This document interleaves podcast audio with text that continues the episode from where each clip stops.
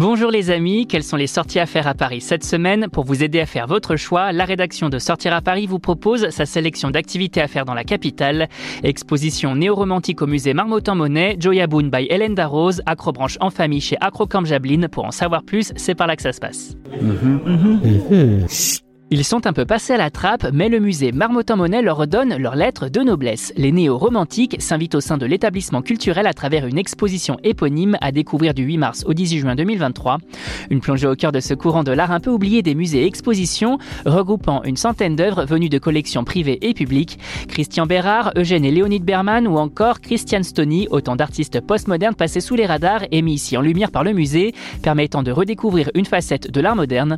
Et l'occasion d'en apprendre plus sur ce courant à travers des artistes militants pour un retour de la figure en opposition au mouvement abstrait en vogue à l'époque.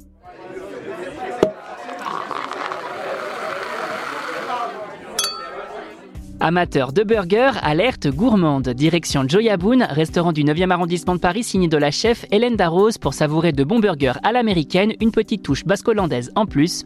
Côté carte, des burgers donc préparés à partir de produits de qualité, sourcés en circuit court. Burgers à l'aubrac, au bœuf wagyu, au poulet jaune des Landes, pécétarien, végétarien, de quoi contenter tous les gourmets et gourmands. À côté des burgers, la maison propose aussi des snacks pour l'apéro, comme des fried chicken ou encore des croquetas de mac and cheese, mais également des salades.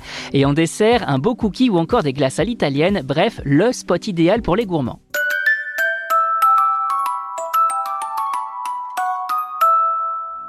Avis aux familles en recherche de sensations. Acrocamp vous attend jusqu'au 30 novembre 2023 avant sa fermeture hivernale à la base de loisirs de Jablin en Seine-et-Marne. Sa particularité, ne posséder ni arbre ni branche puisque celui-ci a été construit sur une structure autoportée autour de laquelle tournent les différents parcours proposés par l'enseigne. Une expérience des plus insolites, différente des acrobranches classiques mais offrant des sensations tout à fait similaires une fois équipée dans les airs. Et pour vos événements particuliers, sachez que l'enseigne peut aussi organiser des anniversaires, des enterrements de vie de célibataires et autres team building. Une bonne idée de sortie pour ce week-end, en somme si vous cherchez à occuper vos enfants.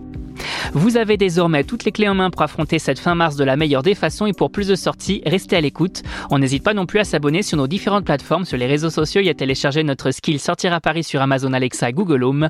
Bonne semaine à vous les amis et portez-vous bien.